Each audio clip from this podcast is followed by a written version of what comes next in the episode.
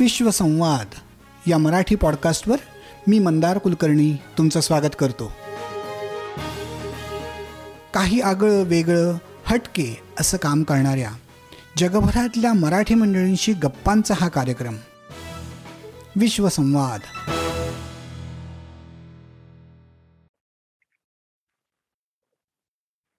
नमस्कार मंडळी. विश्वसंवाद या मराठी पॉडकास्टच्या एकसष्टाव्या एपिसोडमध्ये मी मंदार कुलकर्णी तुमचं सगळ्यांचं स्वागत करतो. आजचे आपले पाहुणे आहेत डॉक्टर अशोक अकलूजकर. कॅनडामधल्या युनिव्हर्सिटी ऑफ ब्रिटिश कोलंबिया किंवा युबीसी मधल्या डिपार्टमेंट ऑफ एशियन स्टडीज या विभागात डॉक्टर अकलूजकर हे एकोणीसशे एकोणसत्तरपासून संस्कृत अध्यापनाचं आणि संशोधनाचं काम करत आहेत अकलूजकर सरांचं अध्यापनाचं काम सुरू झालं. ते पुण्यातल्या एस पी कॉलेजमध्ये एकोणीसशे बासष्ट साली. तेव्हापासून आजपर्यंत गेल्या साठ वर्षांच्या प्रदीर्घ कालावधीत त्यांनी जगभरातल्या सात वेगवेगळ्या विद्यापीठांमध्ये अभ्यागत प्राध्यापक म्हणून तर काम केलंच आहे. शिवाय जगातल्या अनेक ठिकाणी अनेक विद्यापीठांमध्ये त्यांनी संस्कृत विषयासंबंधी अनेक व्याख्यानं दिलेली आहेत. त्यांनी या क्षेत्रात केलेल्या भरघोस कामाचा गौरव वेगवेगळ्या संस्थांनी केला आहे आणि त्यांना अनेक मानाचे पुरस्कार आणि सन्मान मिळालेले आहेत. त्यातले काही सांगायचे झाले तर भारतीय राष्ट्रीय संस्कृत संस्थेनं त्यांना अतिशय मानाची अशी डिलीट ही पदवी दोन हजार बारा मध्ये दिली आहे. दोन हजार अठरा या वर्षी आय सी सी आर म्हणजे भारतीय सांस्कृतिक संबंध परिषद. या संस्थेनं डॉक्टर अकलूजकर यांना संस्कृत अवॉर्ड दोन हजार अठरा या पदवीनं गौरवलंय. अकलूजकर सरांनी नुकतीच वयाची ऐंशी वर्ष पूर्ण केली आहेत. आणि आजही ते युनिव्हर्सिटी ऑफ ब्रिटिश कोलंबियामध्ये प्रोफेसर एमिरेटस म्हणून कार्यरत आहेत. डॉक्टर अकलूजकरांसारखे ऋषितुल्य गुरुवर्य आज विश्वसंवादच्या श्रोत्यांशी गप्पा मांडण्यासाठी आलेले आहेत. हे आपल्या सगळ्यांचं भाग्यच म्हणायला पाहिजे. तेव्हा आता सुरू करूयात डॉक्टर अकलूजकर यांच्याशी संवाद. नमस्कार सर. आज विश्वसंवाद या मराठी पॉडकास्टवर येऊन आमच्या सगळ्यांशी आणि आमच्या श्रोत्यांशी संवाद साधण्याची तयारी दाखवली त्याबद्दल तुमचं मनापासून तुमचे आभार. आणि तुमच्या सगळ्या अनुभवात आम्हा सगळ्यांना नक्कीच खूप शिकायला मिळेल याची मला खात्री आहे. जेवढं प्रत्येक जण आयुष्यात काहीतरी शिकतच असतो त्यातलं थोडस मला आपल्या बरोबर जर शेअर करता आलं आपल्या बरोबर त्यातला त्याचा वाटा देता आला तर फार बरं वाटेल. नक्कीच नक्कीच. नक्कीच मी सर या निमित्ताने मी तुमचं सगळं कामाबद्दल तुमचा बायोडेटा करिक्युलम विटे हे सगळं वाचलं इंटरनेटवरती रिसर्च केला आणि ते सगळं तुमचं काम इतकं प्रचंड आहे. गेल्या साठ वर्षात तुम्ही केलेलं. त्यामुळे त्यातल्या थोड्या भागावरच आपण प्रकाश जोड टाकू शकणार आहोत. आपल्याला जो काही अवेलेबल वेळ आहे त्याच्यात. सध्या तुम्ही युनिव्हर्सिटी ऑफ ब्रिटिश कोलंबियामध्ये प्रोफेसर एमिरेटस म्हणून काम करताय. तर आपण मला वाटतं त्याच पॉइंटपासून सुरुवात करूयात की जवळजवळ दोन हजार सात पासून तुम्ही हे काम करताय प्रोफेसर प्रोफेसर एमेरिटस म्हणून. तर तुमचं सध्या जे काम चालू आहे त्याबद्दल आम्हाला थोडं ऐकायला आवडेल. आणि मग आपण मागे पूर्वी केलेल्या तुमच्या कामाकडे वळूया काम हे जास्त सामाजिक स्वरूपाचं झालंय एवढंच त्यातलं खरं वेगळेपण आहे. नाही तर मी माझं जे अपुरं काम राहिलेलं आहे काही काही गोष्टी वीस वीस तीस तीस वर्ष राहिलेल्या आहेत. त्या पुऱ्या करण्याला महत्त्व देतोय. कारण आमचं काम अशा स्वरूपाचं असतं की त्या एका व्यक्तीनंतर दुसऱ्या कोणाला ते समजेलच असं नाही. ते म्हणजे आशयाच्या दृष्टीने मी म्हणत नाही. त्यात काही एवढं इतकं गहन नसतं प्रत्येक क्षेत्रात तसं काहीतरी काहीतरी असतंच. पण केवळ हा माणूस कुठपर्यंत आला होता? त्याला अजून किती राहायला करायचं राहिलेलं आहे? या स्वरूपाची जी जिज्ञासा असते त्यात लोकांना फार वेळ घालवावा लागतो. म्हणजे आणखीन एका आणि माझ्यासारख्याच्या बाबतीत असं आहे की एका कागदाच्या चिठ्ठीवर मी कुठेतरी लिहिलेलं असतं आणि ते एका फाईलमध्ये टाकून दिलेलं असते. मला पाहिल्यावर मला बरोबर त्याची आठवण होते. पण बाकीच्यांना ज्यांना ज्यांनी माझ्याबरोबर काम केलेलं नसेल त्यांना ते कसं कळणार? त्यामुळं ते एक अवघड होऊन बसतं. तो वेळ वाचावा या दृष्टीने मी माझी उरलेली कामं शक्यतो पुरी करायचा प्रयत्न करतोय. त्यात पुन्हा असं झालं माझ्या शेवटच्या वर्षामध्ये एक चिनी कनेडियन विद्यार्थी मॉन्ट्रियलमध्ये शिकलेला. हा चार्ल्स ली नावाचा. हा फारच रस घेत होता सगळ्या विषयात वेगवेगळ्या. आणि तो मुळात केम्ब्रिजमधनं प पदवी घेतलेली आणि आमच्याकडे काहीतरी टीचिंग असिस्टंट म्हणून वगैरे आला. मी त्यावेळेला विद्यापीठात अधिकृतरित्या नव्हतो. परंतु माझ्याबरोबर वाचायचं काहीतरी म्हणाला. म्हणून वाक्यपदीवर माझं जे काम होतं त्याच्यावर आम्ही वाचायला सुरुवात केली. वाचल्यानंतर त्यांनी म्हटलं की मला मी नोट्स घेतल्या वगैरे तर चालेल का? म्हटलं ठीक आहे का? अवश्य छान. तर त्याचं एक तसं काम आहे. आणि माझं काय जे त्यांनी ध्वनिमुद्रण केलं असेल थोडंसं वगैरे ते पण मी त्यात काही व्यवस्थितपणा असं राखलेलं नाही. मी त्याच्या बाजूने सारखा पाहत गेलो आहे साहजिकच कारण त्याला गरज होती त्याची जास्त. तर या सगळ्यातनं आता पुढच्या लोकांचा फार वेळ नुसता एक चिठोरी जमवण्यात किंवा त्यांची संगती लावण्यात जाऊ नये. एवढ्यासाठी म्हणून मी माझं काम जितकं सर लोकांना आकलनीय करून ठेवता येईल तितकं ठेवायचा प्रयत्न करतोय बाकी काही नाही. म्हणजे पुढच्या विद्यार्थ्यांना किंवा तुमच्या सारखं काम करू इच्छिणाऱ्या लोकांचं रिसर्चचं काम जास्ती सोपं व्हावं असा तुमचा प्रयत्न चालू आहे माझा प्रयत्न चालू आहे. आणि दुसरं असं आहे की मला इतक्या विषयात रस आहे. की कुठलं कशासाठी मी लिहून ठेवलं ते कळणार नाही. म्हणून सांगतो. म्हणजे एक अशी की वाक्यपदी याचा अर्थ लावणं त्याचं चांगलं अधिक संस्करण तयार करणं हा तर माझा मोठा आवडीचा विषय आहे. पण त्याच्याबरोबर भारतीयांची कालगणना कुठल्या कालात काय होतं आपला ज्याच्याबद्दल बऱ्याच लोकांना रस आहे. त्यात काही मी एकटाच नाही आहे वाक्यपदी आहे तसं नाही आहे अनेक लोक काम करतात. पण त्यामध्ये ती जी कालगणना आहे त्यात फार मोठ्या चुका आहेत असं मला लक्षात आलं. त्यावर बऱ्याच लोकांनी लिहिलेलं आहे. पण ते लिहिणं माझ्या मते जरा घाईघाईनेच लिहिलेलं आहे किंवा फार मोठ्या अभिनिवेशाने इकडून तिकडं लिहिलं गेलेलं आहे. तेव्हा काहीतरी चांगले पुरावे ठोस पुरावे घेऊन त्याच्याबद्दल काहीतरी हे बरोबर मत आहे हे नाही असं लिहावं असा माझा उद्देश आहे. आणि त्या दृष्टीने त्या ठोस पुराव्यावर मी लक्ष केंद्रित करतोय. अरे वा बर. म्हणजे अजूनही तुम्ही रिसर्च ओरिएंटेड कामही खूप करताय जसं तुम्ही हो, हो. तुमचं काम सुसंबद्ध करायचा प्रयत्न करताय. त्याचप्रमाणे केलेला बरा कारण फार झालेलं. म्हणजे आता किती गोष्टीत आपल्याकडं ढिसाळपणा झालेला आहे. आणि तो काय मुद्दामून केला असं नाही. त्या काळच्या संशोधकांना ज्या परिस्थितीत ते होते त्या परिस्थितीत त्याने चांगलं काम करायचा प्रयत्न केला. पण दोन वर्ग आता असे तयार झालेले आहेत. की एकाला पाश्चात्य अभ्यासकांनी विशेषतः जे काही काम करून ठेवलंय त्यात काय चूक आहे असं वाट वाट शंका येते. दुसरे जे त्यांच्या विरुद्ध लिहितात ते आपल्याला कोणत्या पद्धतीनं लिहायला पाहिजे? हे. लक्षात घेत नाहीत. आणि ते त्या पद्धतीनं न लिहिल्यामुळं हे केवळ अभिनिवेशाने लिहित आहेत केवळ राष्ट्राभिमानाने लिहित आहेत अशा पद्धतीतून त्यांच्याकडे दुर्लक्ष केलं जातं. त्यात एक दोन अपवाद आहेत. आता उदाहरणार्थ कॉनराड एल्स्ट हा माणूस त्याला लिखाणाची शिस्त फार चांगली आहे. त्यामुळे तो शक्य तेवढं सगळं अगदी स्वच्छ लिहिण्याचा प्रयत्न करतो चांगल्या पद्धतीचे पुरावे देतो. निकोलास काझानस म्हणून ग्रीक माणूस आहे तोही व्यवस्थित पद्धतीने लिहितो.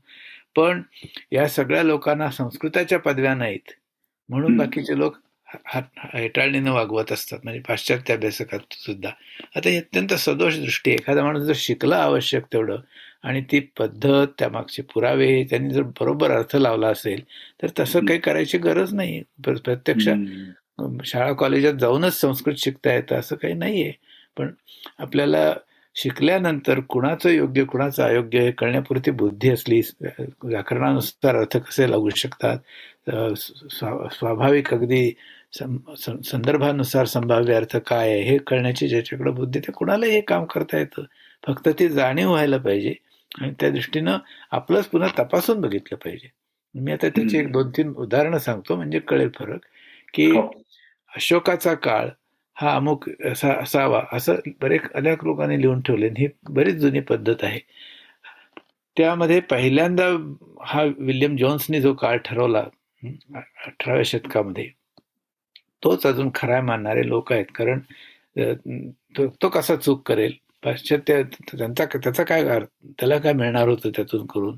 अशा पद्धतीने बघितलं जातं. प्रश्न हा नाही आहे प्रश्न जो पुरावा त्यांनी वापरला आहे त्याचा स्वाभाविक अर्थ काय होतो? आणि जर दुसरा स्वाभाविक अर्थ हा सदोष असला तर तो का सदोष आहे? हे सगळं कळवायला लोक वेळ घेत नाहीत. आणि तसंच अनेक ठिकाणी झालेलं आहे की आता उदाहरणार्थ हा जो अशोकाचा काळ आहे त्या ठिकाणी विल्यम जोन्सने असं म्हणून ठेवलं की एक पुराणातले उल्लेख आहेत. एक मला मिळालेले उल्लेख आहेत. आणि याच्यामध्ये मला म्हणजे विल्यम जोन्सला मिळालेले उद्दे उल्लेख आहेत. हे जर उल्लेख प्रमाण मानले तर मला असं असं म्हणावं लागेल. पण मी पुराणातले मानणार नाही. कारण त्याच्यामध्ये त्यांनी कारण दिले. हे फार परस्पराशी विरुद्ध असे ना खूप ढो असे ढोबळ पद्धतीनं दिलेले आहेत. की अमुक अमुक एक वंशावळ आहे त्याच्या दोन दोन वंशांच्या मध्ये इतकं अंतर गेलं वगैरे वगैरे. तर म्हणून मी ते मानत नाही. ग्रीक इतिहासकारांनी दिलेला कसा अगदी स्पेसिफिक स्वच्छ उल्लेख आहे म्हणून मी तो मानणार आहे. आता हे काही खरं उत्तर नव्हे. कारण असं की ग्रीकांनी चुकीचं जर ऐकलं असलं तर एक उत्तर लिहून त्यांना माहीत होतं तेवढं त्यांनी लिहून ठेवलं. याच्या पलीकडे बाकी काही नाही. तुम्हाला एकंदरीत पुराणातल्या उल्लेखांचा काही दुसऱ्या पद्धतीनं हे करता येतो का? उपयोग करता येतो काय बघितलंच पाहिजे काटेकोरपणाने. त्याच्याशिवाय तुम्ही लगेच बाजूला ठेवू शकत नाही ते. आता ग्रीक ग्रीक किती प्रामाणिक असतील किती त्यांच्याकडे पद्धत असेल पण त्यांना एकच जर मिळाला असला भारतात आल्यानंतर तर ते तरी काय करणार आहेत दुसरं? ते त्यांना काही इथलं माहीत नव्हतं. आणि दुसरी गोष्ट हा देश इतका आपला भारत देश इतका वैविध्यपूर्ण आहे की अनेक प्रकारचे उल्लेख येणं स्वाभाविक आहे सगळ्यामध्ये अत्यंत. तर अशा याच्यामध्ये सुद्धा त्यांचा परस्पर विरोध आहे का नाही? तो खरोखरीच आहे का? आणि जर असला तर तो काही दुसरा मार्ग आहे का त्यांचा समजण्याचा? हे आपण आपण बघायला हवंय. ते होत नाही. आणि हे बघितल्यानंतर माझ्या लक्षात आलं की ग्रीकांचे उल्लेख हे पुष्क जिथे जिथे त्यांचा स्वा अत्यंत स्वाभाविकपणाने आपल्या पुराव्याशी जुळणारे तेवढे ठीक आहेत सगळे. परंतु त्याचा अर्थ जिथे आपल्याकडं त्याला पुरा पुष्टी देणारं काही मिळत नाही त्या ठिकाणी सुद्धा म्हणजे एकच एकच बाजू फक्त तिथं नोंदवलेली आहे. त्या ठिकाणी तुम्ही असं धरून चालत नाही. ते काही त्याला काही दुसरा तपासणीचे निकष लावले पाहिजेत. तर अशा रीतीने लक्षात येतं की गौतम बुद्धाच्या काळाच्या पलीकडं दोनशे अठरा वर्ष हा काळ एक मला सगळे तपशील बारीक सारीक आठवत नाहीत पण दोनशे अठरा वर्ष हा बुद्ध होऊन गेला. असं सध्याचा जो काळ समजतात त्याच्या पूर्वी. आणि त्यामुळं अशोकाच्या काळात पुन्हा फरक पडतो. असे सगळं आहे ते ज्यांना कोणाला खरी जिज्ञासा असतील ते वाचतील. त्याच्यावर टीका करायची ते करतील. मी नेहमी अशाच पद्धतीने लिहितो की मला तुमची टीका पाहिजे. मला तुमचं सहमत आहे एवढंच सांगणार. अरे वा तुम्ही किती जुन्या ग्रंथात जाऊन पाहिलं वगैरे असलं काही मला नको आहे. मला माझं प्रतिपक्ष म्हणूनच तुम्ही माझ्याकडे लिखाणाकडे पहा. तर ते पाहताना मग एखादा खजाना सारखा माणूस असतो तो पाहतो तो म्हणतो नाही मला काही सांगत सांगत नाही तुझं बरोबर आहे. अशा पद्धतीने मग ठीक आहे. आणि तो म्हणाला काही वर्षांनी मी माझं मत बदलेन बदलेल. आवश्यक आहे. इतिहास अशी काही एकच चिकटून राहण्याची गोष्ट नसते. हो. आणि त्या त्या पद्धतीनं लोक बघायला लागले तर बरं होईल.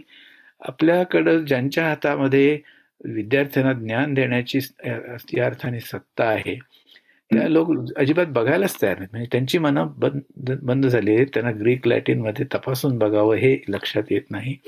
आणि आलं तरी ओ तुम्ही काहीतरी आर एस एसच्या मताने किंवा दुसऱ्या कुठल्या तरी मताने चिकटून बसलाय असा दुसऱ्यावर आरोप करणं.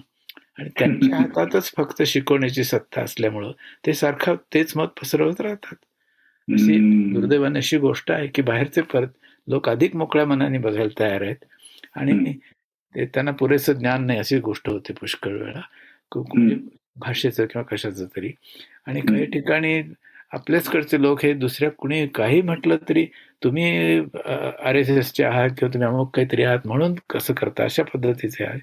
तर फार थोडे लोक अगदी निर्मळ बुद्धीनं दोन्ही पक्षाची मतं किती याच्याबद्दल बोलतात. आणि हे म्हणजे जे सांगित मी आता म्हणतोय हे विंटरनेट्स नाव जर्मन माणसांनी पूर्वीच लिहून ठेवलेले तो म्हणतो की इतिहास लेखनामध्ये कुणाची कुणाच्या बाजूला किती लोक मत देतात हे महत्वाचं नाही. कारण महत्वाचं जे आहे ते कुणाच्या बाजूला किती युक्तिवाद आहेत किती पुरावा आहे हे जास्त महत्वाचं आहे.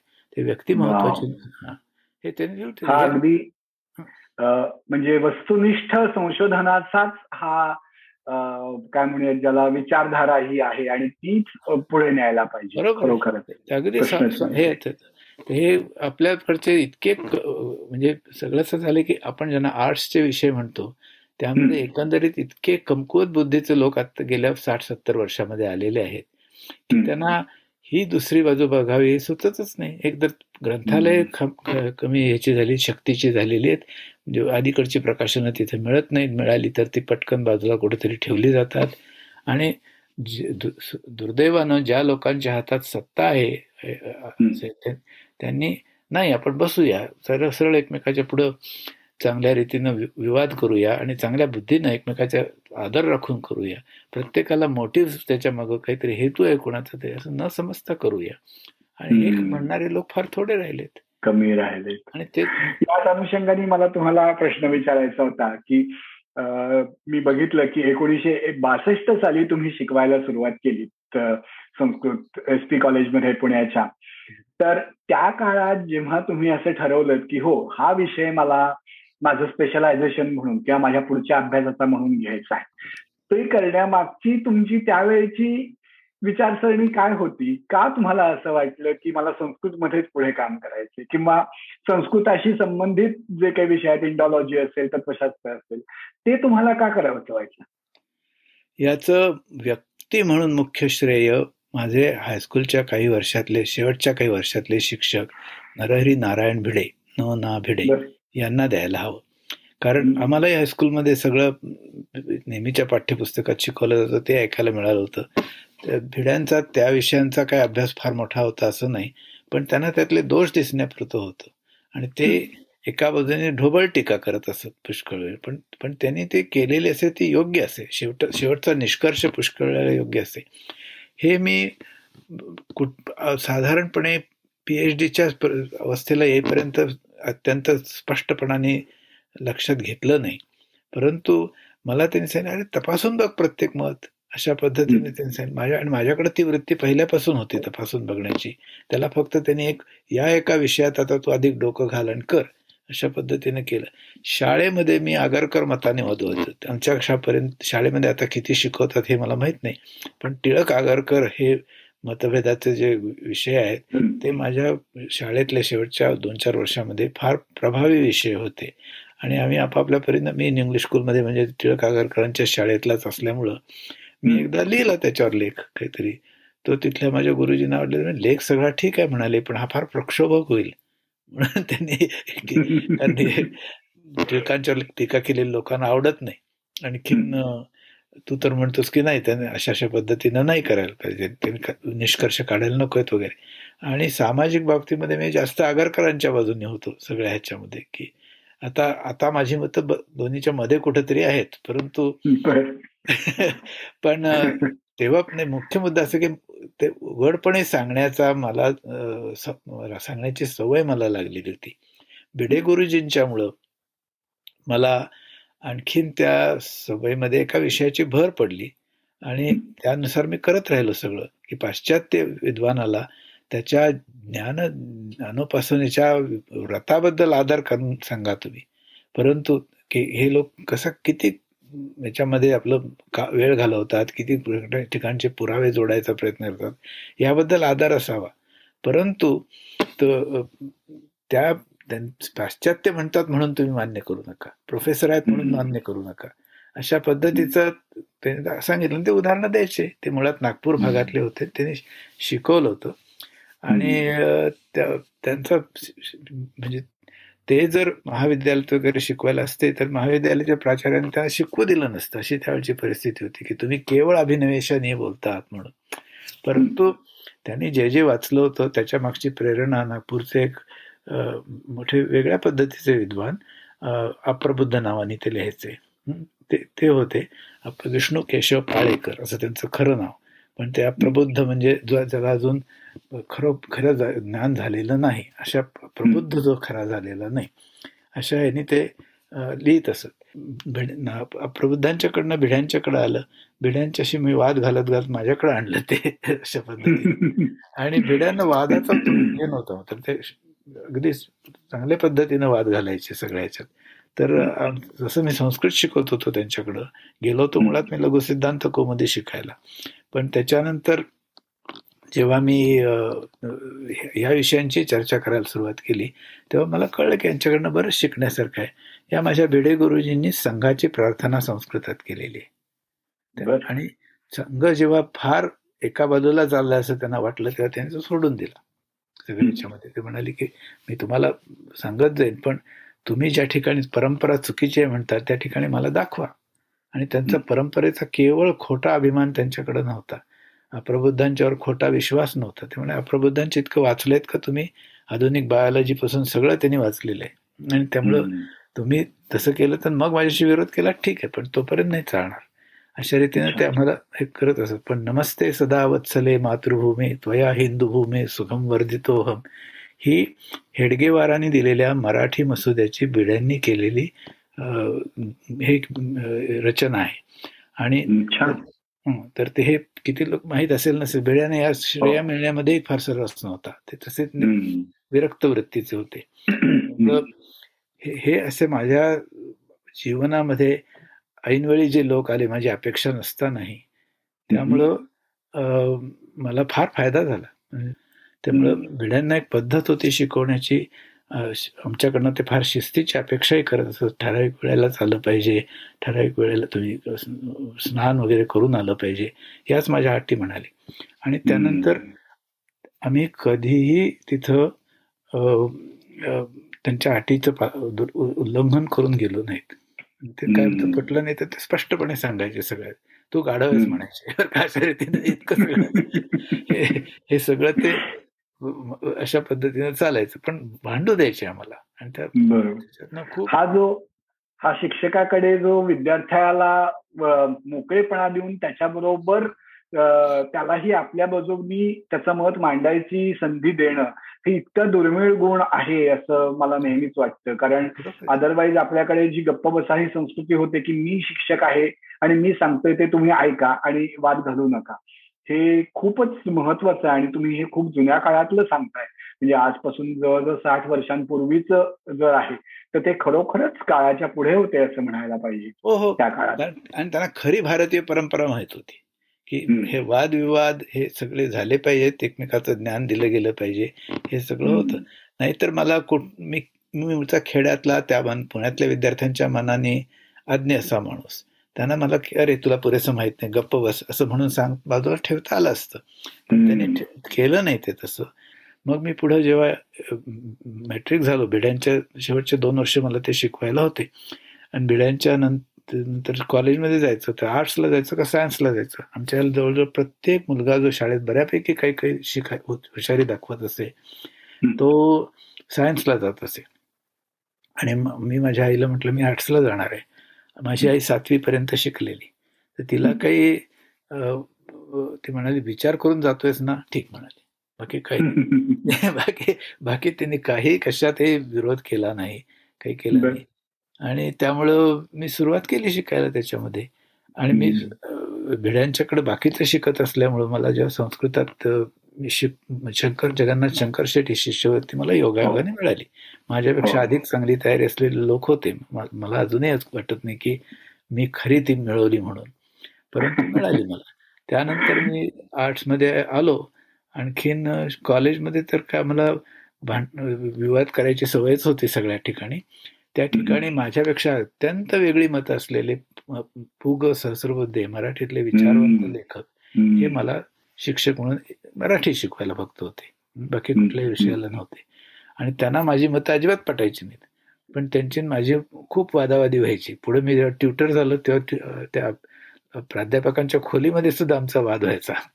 त्या वादातनं मला खूप फायदा झाला. आणि सहस्रबुद्धाने कधीही माझ्यावर असं काही विरोधी मनात होऊन दिलं नाही. मी अगदी एम. ए. पर्यंत त्यांच्याकडे जात असे कधी कधी वेगवेगळ्या विषयावर वृत्तपत्रात आलेले त्यांना म्हणते सर तुम्हाला याचं काय वाटतं? अशा पद्धतीनं करत असो आम्ही वाद.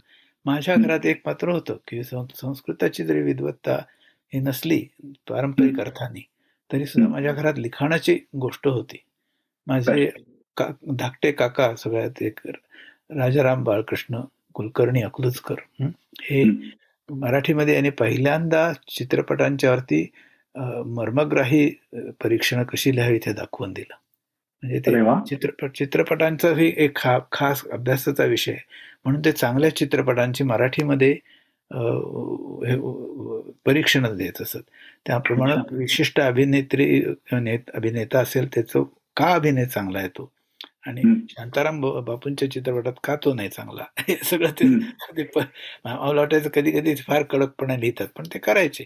त्यांची साधी वृत्तपत्रात दीडशे रुपये पगारावर नोकरी होती. त्यात सुद्धा ते रात्री बसून कधीतरी लिहायचे. तर त्यांच्यामुळे लिखाणाची कला माहीत होती. पुग सहस्रबुद्धांच्यामुळे होती. मी ते स्वतंत्र लिहिलं तर ते मला संधी देत असत.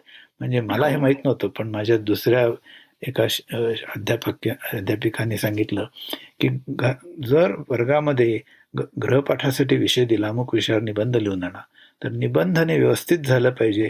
याच्याबद्दल सहस्रबुद्धांचा अतिशय मोठा कटाक्ष असेल. ते म्हणायचे बाकीच्या सगळ्या विद्यार्थ्यांना तुम्ही तीन पानापेक्षा जास्त लिहायचं नाही. याला अपवाद फक्त अशोक कुलकर्णी. म्हणजे माझा आडनाव कुलकर्णी होत. त्याला मात्र पाहिजे तितकं लिहायला परवानगी आहे.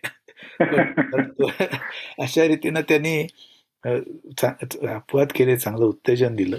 आणि ते हो. ते संस्कार. ते माझी बहीण सरोजिनी वैद्य पुढती सरोजिनी वैद्य नावाने हो. हो. पुढे झाली. तिने खूप लिखाण केलं. त्यामुळे ती घरात शिस्त होती.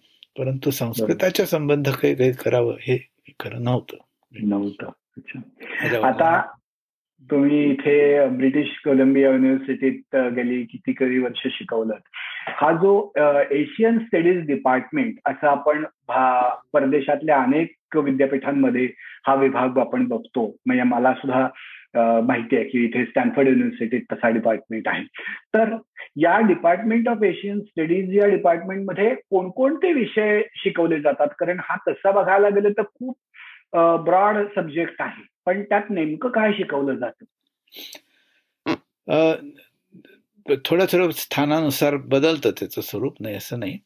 परंतु इतिहास आणि वाङ्मय आणि संस्कृती हे त्याचं थोडक्यात वर्णन करता. येईल आता हेही पुन्हा खूप व्यापक आहे. म्हणजे चीनचा इतिहास शिकवायचा म्हणजे अफाट पाच हजार वर्ष शिकवायचा विषय आहे. आणि तसंच अँथ्रोपॉलॉजी पेक्षा तुमचा कसा वेगळा? असाही प्रश्न येतो.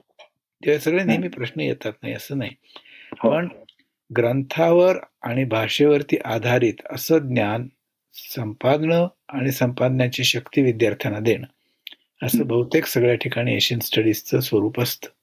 त्यामुळे आम्ही त्या दृष्टीने येतं ते सगळं शिकवतो. म्हणजे माझी पुन्हा तशी सिद्धी होती म्हणजे पद्धत होती अशी. मी जेव्हा शिकवायला लागलो त्या पहिल्यांदा मला फक्त त्यांनी सांगितलं फक्त तुमचं भाषा शिकवणं विद्यार्थ्यांना एवढं तुमचं खरं कर्तव्य आहे. ज्येष्ठ सहकार्याने सांगितलं. ते सांगितल्यानंतर माझ्याबरोबर दुसरा एक जो माणूस होता तो हिंदी शिकवायला होता. आणि हिंदी केवळ ही मोठे अनेक म्हणजे तीनशे पन्नास दशलक्ष पस्तीस कोटी लोक बोलतात हिंदी.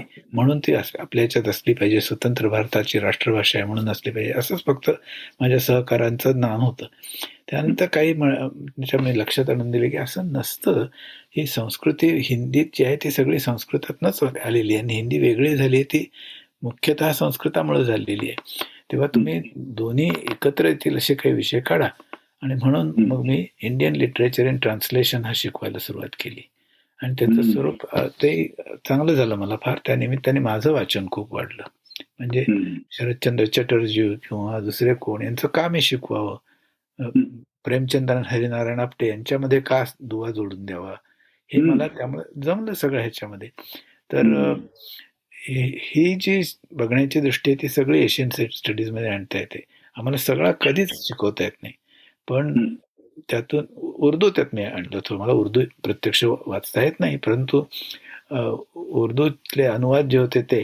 आणि मग मी बाकीच्या विषयात सुरुवात केली आणि एक वर्ष मग मी आधुनिक भारतीय साहित्य मध्यकालीन भारतीय साहित्य आणि प्राचीन भारतीय साहित्य असे सगळं सुरू शिकवायला सुरुवात केली. ज्या विद्यार्थ्यांना भारतीय भाषा येत नाहीत अशा अशांना आणि त्यात विद्यार्थी खूप रमून गेले. म्हणजे मला त्याच्यामध्ये आणि वर्गांची संख्याही वाढली. त्यामुळे केवळ संस्कृत मध्ये जे काही दहा बारा लोक यायचे तेवढंच राहिलं नाही. त्या दहा बारापैकी पुढे फार जाणारे थोडे असायचे सगळ्यांच्यामध्ये. तर ही जी व्याकरण आणि भाषा यांची अतिशय मर्यादित अशी चौकट त्या विषयाला होती. ती मी वाढवली निश्चितच सगळ्या याच्यामध्ये. आणि काही काही विषय अनुवादात येतात शिकवता पण ते शिकवण्यासाठी अध्यापकांनी वाचलं पाहिजे त्यातलं. आणि मी मला फार बरं वाटलं ते करता करता हळूहळू. या संदर्भात मला एक प्रश्न सुचतोय आता इथे की ही जी तुम्हाला मोकळी मिळाली युनिव्हर्सिटी ऑफ युनिव्हर्प ब्रिटिश कोलंबियात तुम्हाला हे करताना करता आलं. अशी मोकळीक भारतातल्या विद्यापीठातल्या शिक्षकांना मिळते का? कारण आपण असं बघतो तुम्ही जसं म्हणालात पूर्वी तसं की हुशार विद्यार्थी फक्त सायन्सकडे जातात आर्ट्सकडे कोणी जात नाही. आणि तीच परिस्थिती मी शिकत होतो तेव्हा पण होती आणि आता मे बी थोडीशी बदलली असेल. पण तरीही फक्त भाषा ह्याच्याबद्दल जे शिकायचं त्याच्याऐवजी थोडंसं ते ब्रॉड करून वेगवेगळ्या पद्धतीने त्याच्याकडे कसं बघता येईल असा मोकळेपणा भारतातल्या विद्या विद्यापीठात शिकवणाऱ्या प्राध्यापकांना मिळतो का? जितक्या प्रमाणात मिळायला पाहिजे तितक्या प्रमाणात मिळत नाही. त्याचं एक कारण जी विद्यापीठांची चौकट बसवून दिलेली आहे की सेनेटने अमुक विषय मान्य करायला हवा. मग तुम्ही त्या फॅकल्टीमध्ये तो शिकवू शकता.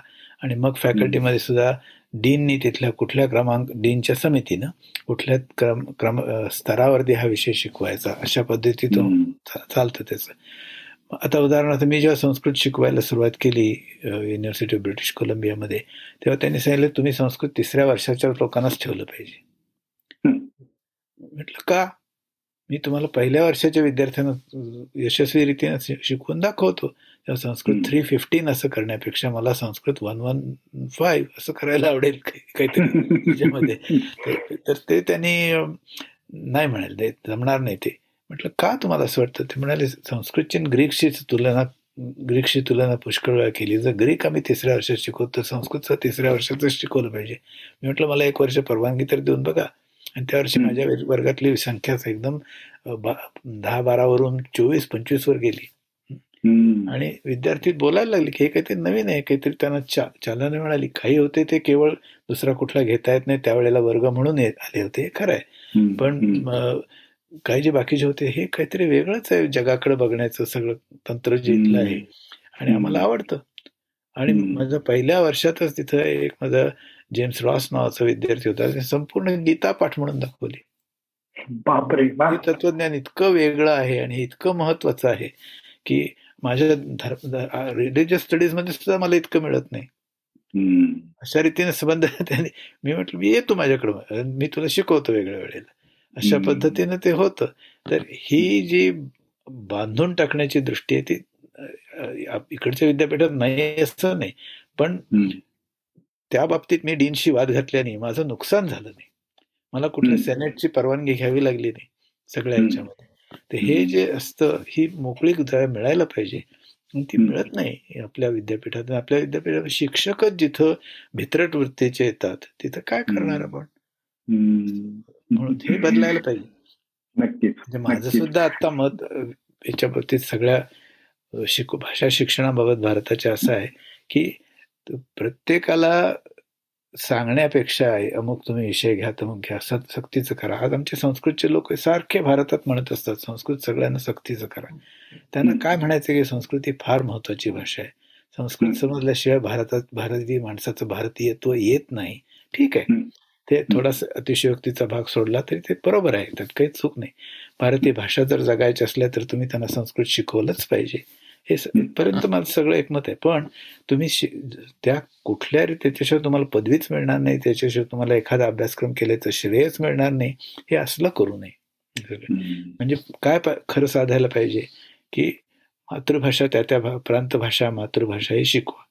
ही पहिली चार वर्ष ठीक आहे. मराठी चांगलं बोलता आलं पाहिजे हिंदी चांगलं बोलता आलं पाहिजे. ठीक आहे सगळं.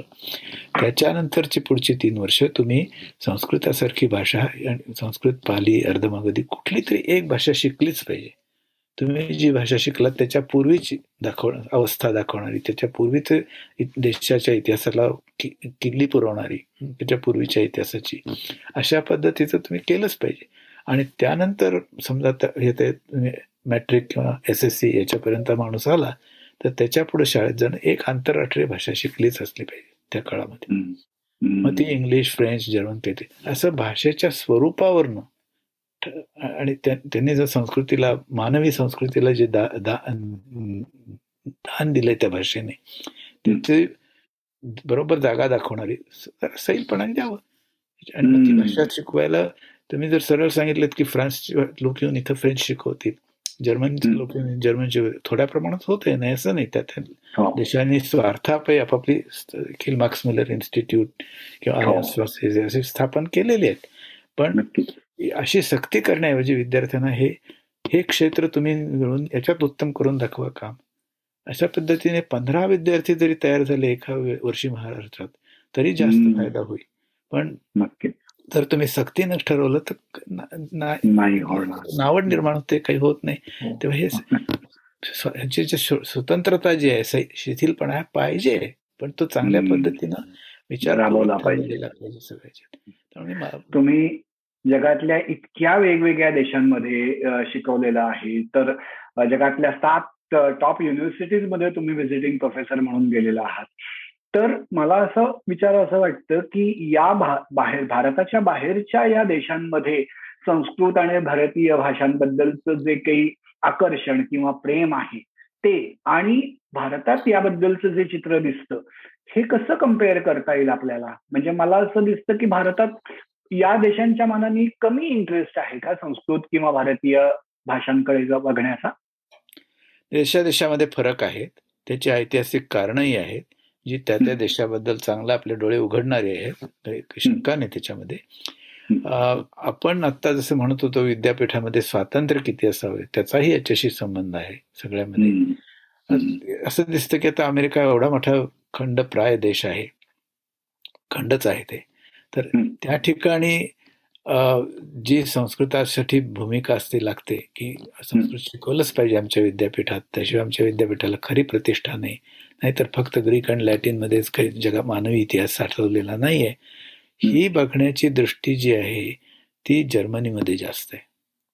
म्हणजे हा म्हणून जर्मनी लहान देश असून जर्मनीमध्ये मागच्या खेपेला मी जेव्हा तिथे गेलो तेव्हा तेरा विद्यापीठामध्ये संस्कृताची सोय होती. एकच नाही. आणि सगळ्याच्या मध्ये या ठिकाणी त्या त्या देशाची जी परंपरा ज्ञान परंपरा विद्यापीठातनं कॉलेजेसमधनं तयार होते. ती झाली हा फरक असतो. की सगळे जे त्या ठिकाणी जर्मनीमध्ये तुम्ही आंतरराष्ट्रीय भाषा एक शिकल्याशिवाय तुम्ही खरे विद्या विद्यापीठातनं बाहेर आला नाहीत. अशा पद्धतीची जी बघण्याची वृत्ती आहे त्यामुळे तिथं हे होतं. अजून अमेरिका त्या मनाने बालिश आहे खरं सांगायचं तर. इतके विद्यार्थी येत असतील तरच आम्ही देऊ अमुक करू तमुक करू. म्हणजे भारत जर अमेरिकेच्या मनाने नको ती बंधनं उगीच घालणारा असला तर बाकीच्या देशांच्या मनाने अमेरिका ही इतर बंधनं घालणारी आहेत. म्हणजे हे असे तुलनात्मक फरक पडतात. म्हणून हो. मी त्या वेळेला मला जेव्हा जेव्हा संधी मिळाली तेव्हा तेव्हा मी त्या त्या विद्यापीठामध्ये त्यांच्या समितीवरती जागा घेतली. मला खूप श्रम करावे लागले त्यासाठी वाचावं लागलं. पण आता उदाहरणार्थ मला लिंग्विस्टिक्समध्ये मी काही थोडे कोर्सेस केले असल्यामुळे त्या लोकांचा विरोध नव्हता. तर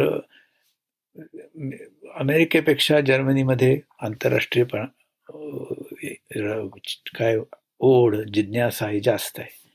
आणखीन ते बाहेरच्या जर्मनाच्या बाबतीत तुम्हाला दिसणार नाही सर्वसाधारण जर्मनाच्या बाबतीत. पण जो विद्यापीठात गेलाय माणूस त्याला ग्रीकबद्दल ज्ञान असलं पाहिजे संस्कृताबद्दल हिंदू धर्माबद्दल काहीतरी ज्ञान असलं ही वृत्ती जर्मनीमध्ये जास्त आहे. त्यामुळं फ्रान्समध्ये पण पुष्कळशी आहे त्यामुळे ते कुणी म्हटलं मला संस्कृत शिकवायचं तर विरोध तरी करणार नाहीत. इथं मला इथं आमच्या विद्यापीठात सुद्धा मला विरोध पुष्कळ वेळा केला लोकांनी.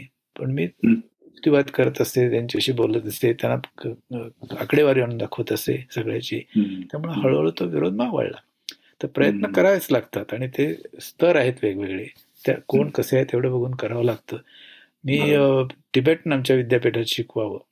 असं प्रस्ताव निघाला. कारण दलाई लामाच्या लोकांनी त्यातला एक सेक्रेटरी होता. त्यांनी सांगितलं की हे तुम्ही शिकवा म्हणून. तर मी पाठिंबा दिला. मी म्हटलं असं आहे की तिबे ज्या अर्थाने संस्कृत उपयोगाचं आहे त्या अर्थाने तिबेटन नाही आहे परंतु तिबेटन तुम्ही दिलं पाहिजेत शिकवायला तरच तुमच्या विद्यार्थ्यांना धर्म काहीतरी वेगळे असू शकतात.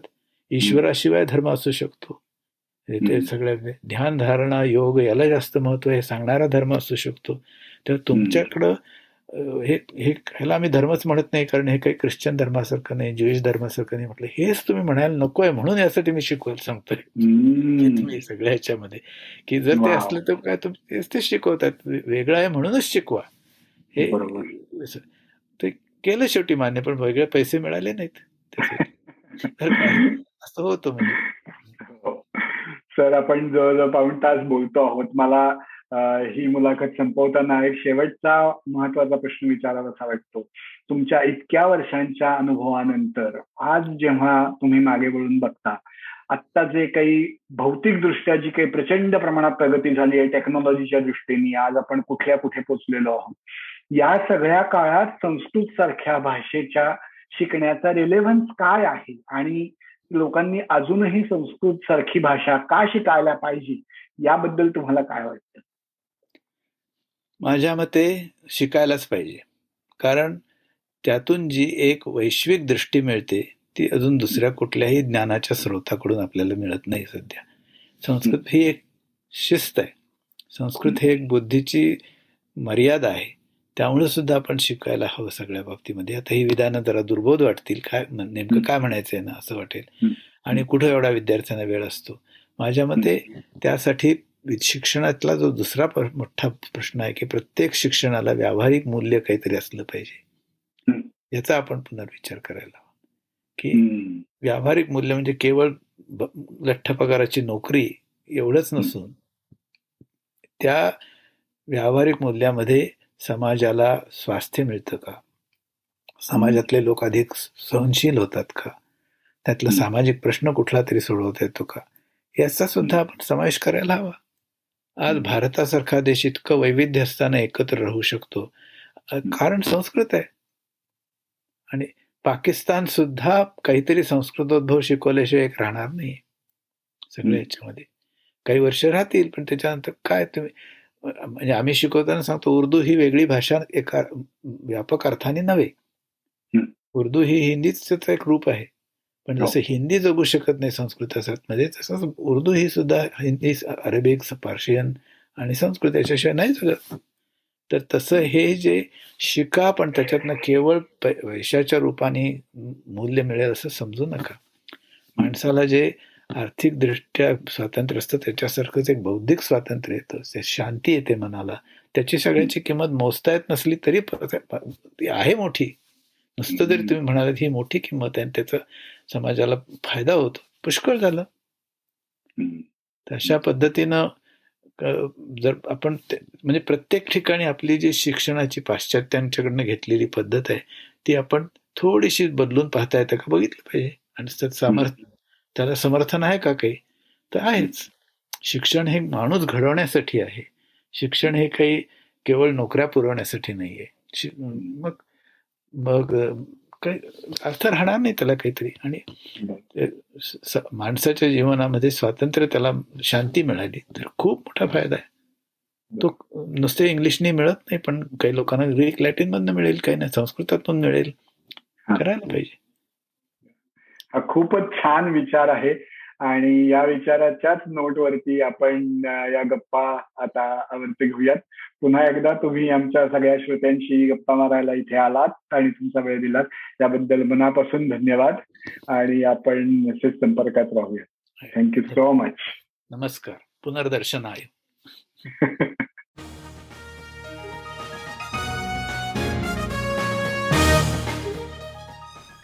तर मंडळी विश्वसंवादचा हा आजचा एपिसोड तुम्हाला नक्की आवडला असेल याची आम्हाला खात्री आहे.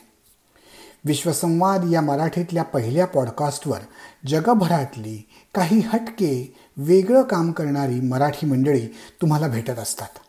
तेव्हा हा पॉडकास्ट तुम्ही जरूर ऐकत राहा. तुमच्या मित्रमंडळींना त्याबद्दल सांगा. आमच्या फेसबुक पेजवर जाऊन लाईक करा. ऐका आणि ऐकवतही राहा. विश्वसंवाद.